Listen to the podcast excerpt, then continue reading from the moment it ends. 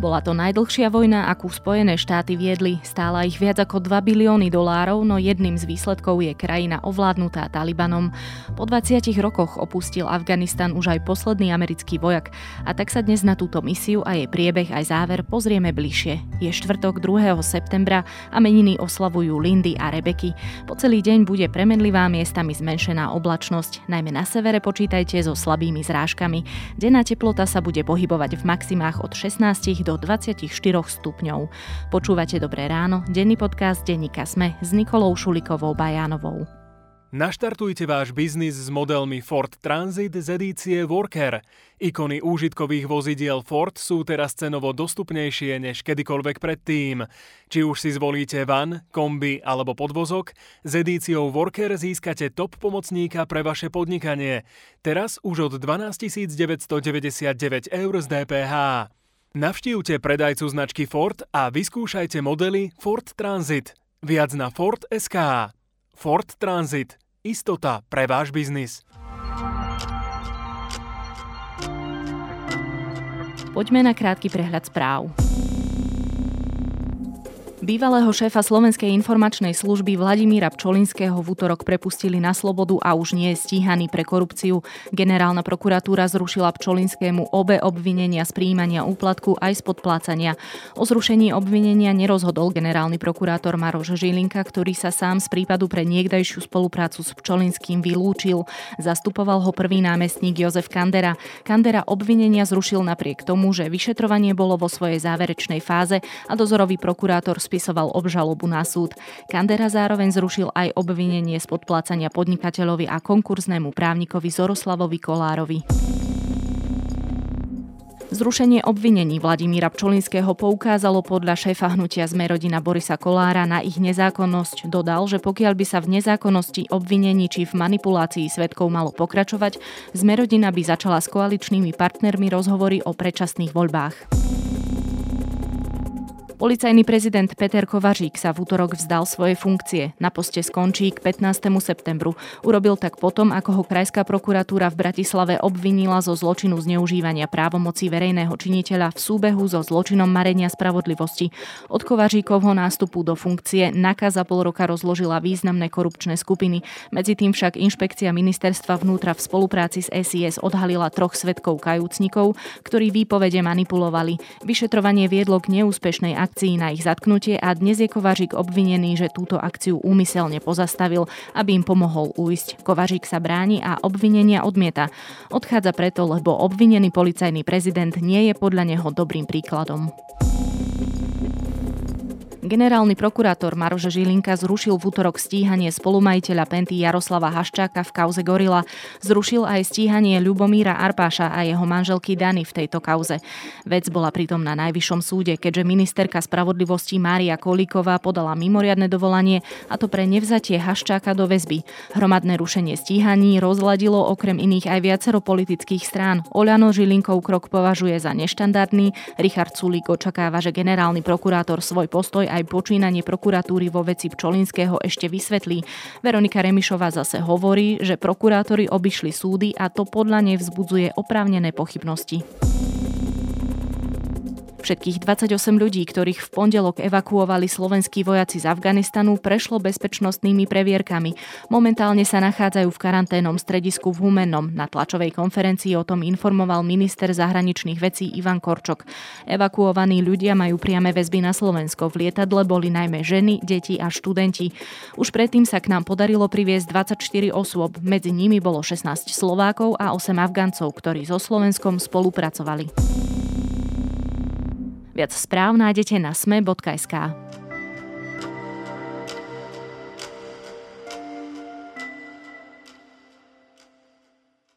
chceli dosiahnuť stabilitu v regióne a zabrániť rozmachu teroristických skupín, ktoré by ohrozovali celý svet. V pondelok odletela z Afganistanu posledná vojenská jednotka, stiahli sa aj všetci spojenci a tým sa skončila najdlhšia vojna, ktorú Američania viedli. Rozpačitý záver, ktorému predchádzalo takmer neuveriteľne rýchle ovládnutie krajiny Talibanom, teraz vyvoláva veľa otázok. Ako ďalej? Prezident Biden už odpoveď má a nie len o nej si povieme viac s Matúšom Krčmárikom, šéfom zahraničného oddelenia denníka ZME. Uh, All American planes have left. The Kabul airport is now uncontrolled. Matúš, odišli teda Američania, odišli už aj spojenci. Ako to vyzerá tieto hodiny, tieto dni v Afganistane? Vyzeralo to tak, že v momente, keď v noci na útorok odletelo posledné lietadlo s Američanmi, tak v Kábule sa začalo s oslavami palba do vzduchu a Taliban hovorí, že teraz je konečne krajina oslobodená. And this is what you are, are hearing now the eruption of celebrity gunfire by Taliban supporters in the Ale zároveň sa určite dá povedať, že veľká časť populácie sa začína báť, aj mnohí, ktorí chceli odísť, to už nestihli a nevedia, čo bude s nimi, takže tie pocity sú zmiešané, percentuálne to vyjadriť samozrejme nevieme. Čas krajiny oslavuje, čas krajiny sa bojí a ešte sa pokúša nejakým spôsobom ujsť. Čo sa týka toho preberania moci, ako je na tom Taliban? Čo už má teda vo svojich rukách? Je to naozaj celá krajina, celá infraštruktúra, všetko? Taliban má pod kontrolou prakticky celé územie okrem malého údolia, ktoré ešte odoláva, ale tomu odborníci nedávajú viac ako pár týždňov. Pokiaľ ide o technickú vec, že úrady a tieto veci, tak predošlá vláda odišla, prezident je preč, niektorí tam ostali, ale reálne nemajú moc. Takže Taliban v týchto dňoch rokuje o tom, kto bude vo vláde a rokuje napríklad aj o tom, či tam budú len ľudia jeho, alebo tam zoberaj nejakých nezávislých odborníkov. Taliban hovorí, že v novej vláde budú zastúpené všetky skupiny obyvateľstva, lebo si treba uvedomiť, že Afgánci ako národ v podstate neexistujú. Je to veľa národností, ktoré žije na jednom území a Taliban, čo je paštúnská skupina, teraz slubuje, že pri moci nebudú len paštúni.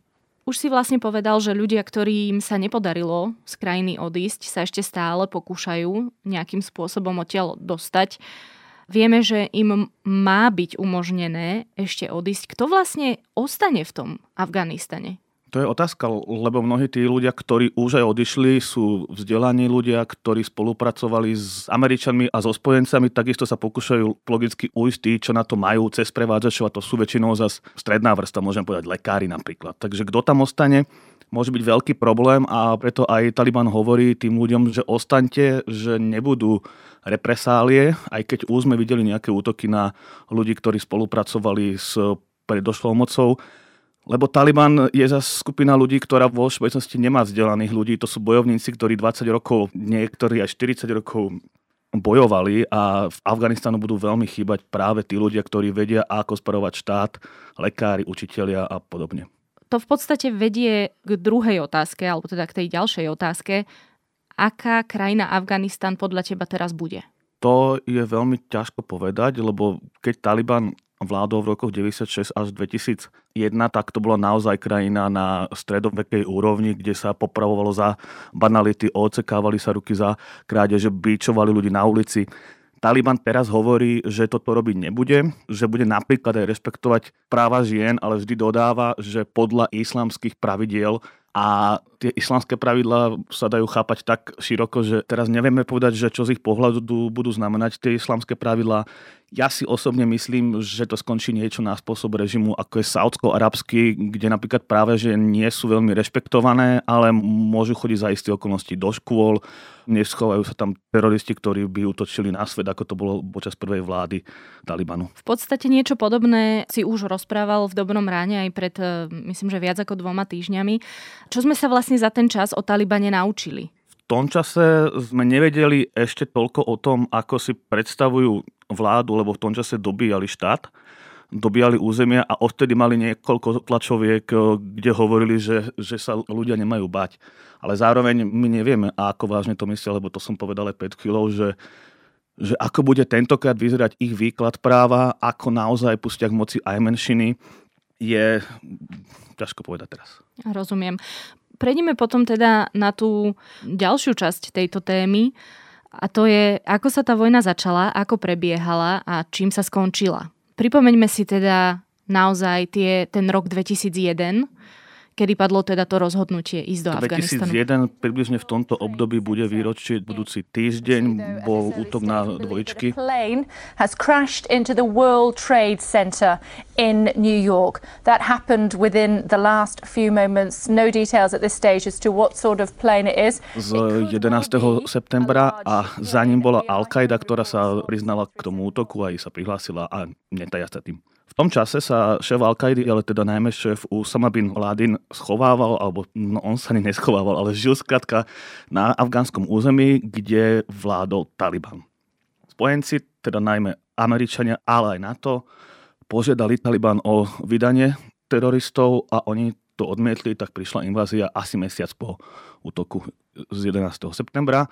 Tam padla potom vláda, potom prišla nová vláda, Taliban sa premenil na postavcov partizánov, ktorí sa chovali buď v horách, alebo medzi populáciou, alebo dokonca za hranicami v Pakistane a odtiaľ útočili aj na civilistov, aj na armádu, aj teda na spojenecké armády. A keď sa dostaneme ku koncu, tak sa posunieme do situácie asi pred rokom a pol, keď Donald Trump, tedajší americký prezident, s takou veľkou pompou vyhlásil, že uzavrel mierovú zmluvu s Talibanom, ktorej súčasťou je, že Američania a spojenci sa do 15 mesiacov stiahnu. A k tomu teda prišlo, aj keď to nebolo 15 mesiacov, sa to posunulo asi o 2-3 mesiace, ale Trumpov nástupca Biden eh, sa rozhodol že to stiahnutie podporí, lebo on sa bál, že keby nepodporí, tak by Taliban začal útočiť znova na Američanov a bolo by treba vyslať ďalšie 10 tisíce vojakov a to sa úplne povedané už nikomu nechcelo, lebo už v posledných rokoch tam spojenci až, až tak nebojovali, ale skôr podporovali operácie afgánskej armády.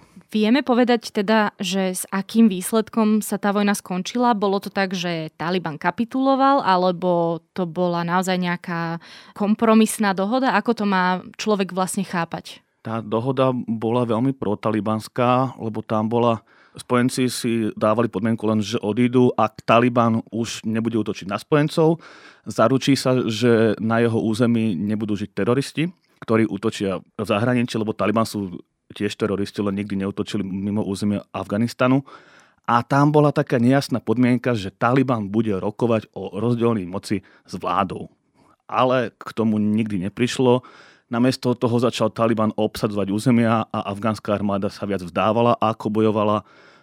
Takže dá sa povedať, že, že sa vojna skončila víťazstvom Talibanu. To je pri najmenšom zvláštne, alebo respektíve niečo, čo sme možno my ako súčasť západného sveta až tak neočakávali, 2 bilióny dolárov, 100 tisíc, minimálne 100 tisíc ľudských životov, z radou teda bojovníkov a bojovníčok. A ten výsledok je taký neurčitý. Máme tu teda 20 rokov vojny, ktorá mala stabilizovať región a zabrániť rozmachu tých teroristických skupín a napokon ostala z toho krajina v rukách Talibanu. Ty to vlastne ako celé vnímaš? Môžeš mať aj opačný pohľad, lebo hlavným cieľom bolo zaručiť to, aby Al-Qaida už odtiaľ neurobila podobný útok, ako urobila pred 20 rokmi. Al-Qaida vtedy útočila, zabila stovky ľudí na západe, ale podobný útok už neurobila, lebo už nemá také miesto, kde sa môže schovávať, kde môže cvičiť a podobne.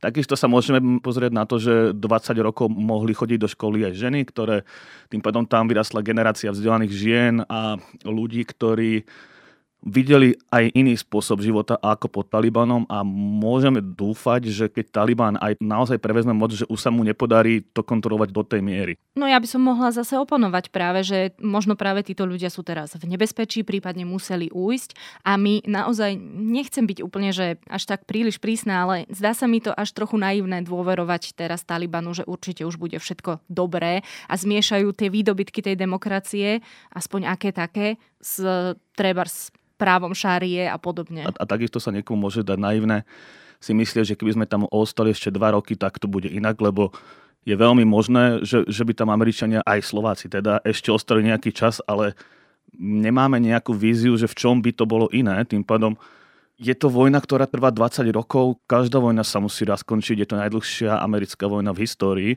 A je logické, že tam nechcú byť do nekonečná. Ten ústup mohol vyzerať inak, mohli aj výsledky byť možno lepšie, ale nemáme žiadnu istotu, že kebyže tam ostaneme ešte rok, tak to bude iné.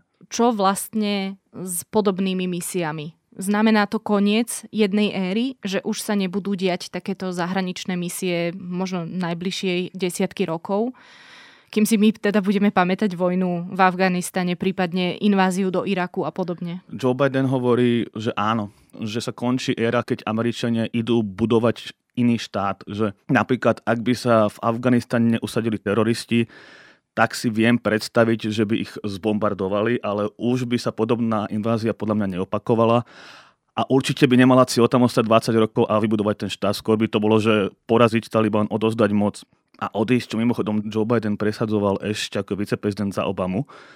Ale Američania práve vtedy v roku 2009 ešte posilnili armádu v Afganistane a teda Joe Biden, ten argumentačný boj prehral, ale on hovoril, že, že sme mali prísť len na pár rokov, odstaviť Taliban, odstaviť Al-Kaidu a nechať štát pre Afgáncov.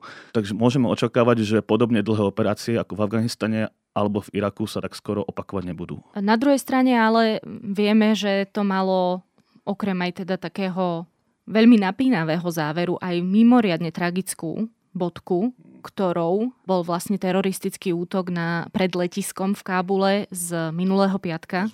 A Joe Biden slúbil, že sa pomstí. We will not forgive. We will not forget. We will hunt you down and make you pay. To vlastne máme chápať teraz ako? Ešte cez víkendu robil asi tri nálety, ktoré tvrdia, že bolo na lídrov islamského štátu, ktorý sa prihlásil k tomu útoku. To je miestna odnož, nie tá, čo poznáme zo Sýrie, ale tvrdia, že, že sú napojení. Do väčšinovej miery ide dokonca o bývalých talibov, ktorí majú pocit, že, že ten Taliban je príliš mierny, čo sa nám môže dať dosť bizarné, ale keď oni dúfali, že, že to silou mocou prebereme veľmi rýchlo, tak Taliban išiel iným spôsobom a teraz uh, môžeme očakávať aj to, že dokonca Taliban bude hľadať tých útočníkov, lebo medzi obeťami boli aj civilisti, aj bojovníci Talibanu. Čo môžeme očakávať od Američanov je ešte možné, že sa zopakuje podobný útok, nejaký nálet, nejaký dron, ale už to, už to nebude invázia a takisto to bude oveľa ťažšie, lebo Američanom odchádzali aj e, spravodajskí dôstojníci, ktorých úloha bola vyhľadávať tieto terče a naviesť tam ten dron na to miesto a bez tohto na afgánskom území, bez tejto infraštruktúry, keď to tak nazveme, sa veľmi ťažko budú vyhľadávať ciele na, na zasiahnutie, ale myslím si, že aspoň symbolicky budú chcieť Američania ukázať, že to berú vážne. Ale to možno bude len taká menšia náplasť, keďže pointou teda bolo zastaviť rozmach teroristických skupín a to sa teda zjavne nepodarilo, alebo uvidíme, ako sa bude vyvíjať teda tá kariéra Talibanu je možno cestou teraz niečo, čo bolo takmer až nepredstaviteľné a začať akoby normálne jednať s tým Talibanom? Ja by som ti opravil hneď v prvej vete. Pointou bolo zastaviť teroristov, ktorí útočia v zahraničí. Uh-huh. Taliban je teroristická skupina, ktorá ale nikdy neutočila v zahraničí. Ale ak začne spolupracovať s ISIS? Ale oni bojujú proti sebe. Taliban sa snaží potlačiť ISIS na svojom území je to kľúčové aj preto, aby sa už nezopakovala invázia, lebo si pamätajú, že keď sme schovávali Al-Kaidu, tak sme prišli o moc, takže ja si myslím, že toto už nebudú robiť. Akože bude to brutálny režim, ale nemyslím si, že, že budú priamo podporovať džihadistov. Je možné, že džihadisti využijú chaos a usadia sa niekde, ale priamo podporu tam nevidím. Ale takisto na teraz nevidím ani to, že by Západ rokoval s Talibanom ako s vládou legitimnou. Ak teda naozaj nedodržia tie sluby, že práva žien a budú môcť do školy chodiť ženy, ale to nevidím reálne. Ale na druhej strane geopoliticky si povedzme zo Saudskou Arábiou tiež rokujeme. Hovorí šéf zahraničného oddelenia denníka SME Matúš Krčmárik.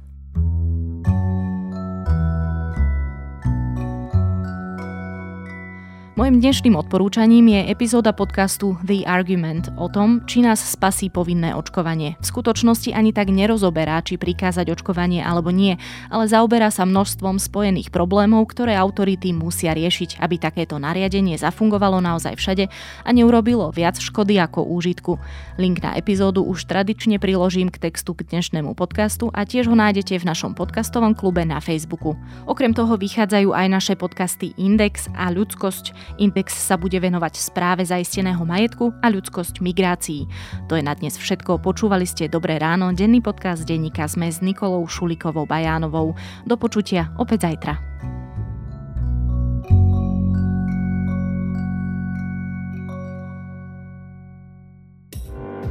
Volám sa Zuzana Kovačič-Hanzelová a v denníku SME pre vás pripravujem rozhovory o politike a spoločnosti. Vychádzajú takmer každý deň a nájdete ich vo všetkých podcastových aplikáciách ako rozhovory ZKH. O politike, chudobe, spoločnosti aj kultúre vždy na aktuálne témy.